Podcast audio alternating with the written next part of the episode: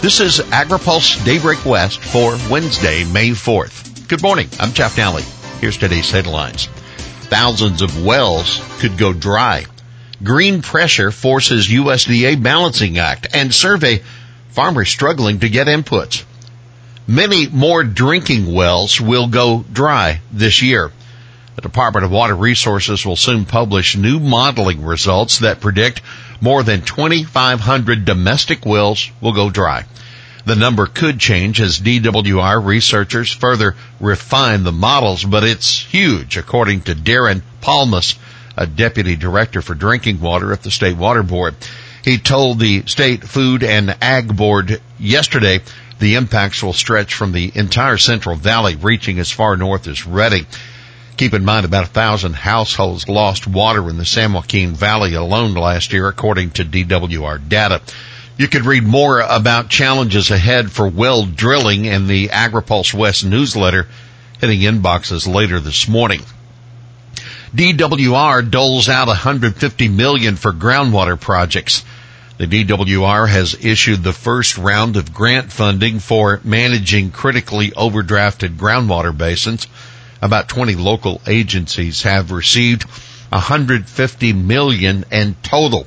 The projects will focus on water efficiency, groundwater recharge, feasibility studies for alternative water supplies, and the installation of monitoring wells. DWR Director Carla Nemeth says the grants will, quote, help strengthen groundwater management, improve the reliability of those supplies statewide, and ensure access to safe and clean water. The announcement brought cheers from the Westlands Water District, which received $7.6 million for various groundwater recharge and sustainability projects. General Manager Tom Birmingham said the money will be instrumental for implementing the Sustainable Groundwater Management Act.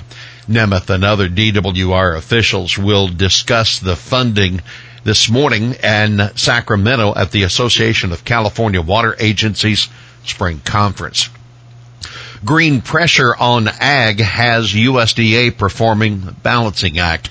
Ag Secretary Tom Vilsack said USDA is walking a fine line as it navigates competing pressures to produce more food, keep growers profitable, and address climate change. How do you make sure that American agriculture responds as it traditionally and historically always has responded to the crisis of the day, while at the same time maintaining profitable pricing levels and addressing climate? He said to a group of farm broadcasters in town for the National Association of Farm Broadcasting annual Washington Watch. Vilsack said that's a pretty tricky balancing act. I think we're navigating it. On the FAS front, Vilsack also defended the Foreign Agriculture Service and USDA's record on trade, saying it is somewhat of a disservice to suggest that important work is not getting done because there's no foreign ag undersecretary.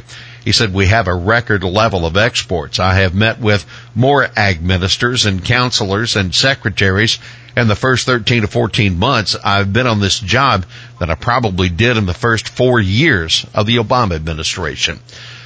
The secretary also said he expects USDA will receive a healthy group of applications for its $1 billion Climate Smart Grants program when the deadline closes May 6, and said its $150 million program to expand meat processing capacity has already received 24 applications before the May 11 deadline. Vilsack said May is going to be a busy month. He mentioned in particular an application from the Farmers for Soil Health Initiative. It includes the United Soybean Board, the National Pork Board, and the National Corn Growers Association, which is seeking to establish 30 million acres of cover crops on corn and soybean acres by 2030. Survey. Farmers struggling to get inputs. Not just the high price for inputs, that's a problem for farmers. Many producers are even having trouble getting chemicals and other products they need. That according to the latest Purdue University CME Group Ag Economy Barometer. Some 34% of producers surveyed in April said they had some difficulty in getting inputs they needed this year. 30% struggled to get needed herbicides. Fertilizer was a problem for 26%. 27% said getting machinery parts has been a challenge. But it's worth noting that 11% of the farmers surveyed already gotten notice that a supplier cannot deliver at least one crop input that was purchased for use last year. OSRA sponsor presses House for passage. A Senate sponsor of the Ocean Shipping Reform Act yesterday pressed the House to pass the measure immediately at a hearing with Transportation Secretary Pete Buttigieg. Senator Amy Klobuchar, the Minnesota Democrat, said she just wants to get this done, warning that the more time spent deliberating leaves the door open for delays and adding that anything can happen in this town. Buttigieg acknowledged the U.S. supply chains are in an urgent moment and said the sooner OSRA is enacted, the sooner the Department of Transportation can begin to work with the Federal Maritime Commission on making good on the provisions in the bill. Klobuchar acknowledged talk of putting it in another bill, namely the China Competes bill. It's awaiting start of a conference, but said relying on such a large conference would allow months to go by, blunting the message of the legislation to ocean carriers. Klobuchar added she really thinks it's time to move and work this through the House. Now take note, the House sponsor of the OSRA, Dusty Johnson, told AgriPulse last week it's more likely the OSRA passes as a part of a competes package, adding that House leaders want to negotiate the provisions dropped in the Senate version. And finally, here's today's He Said It.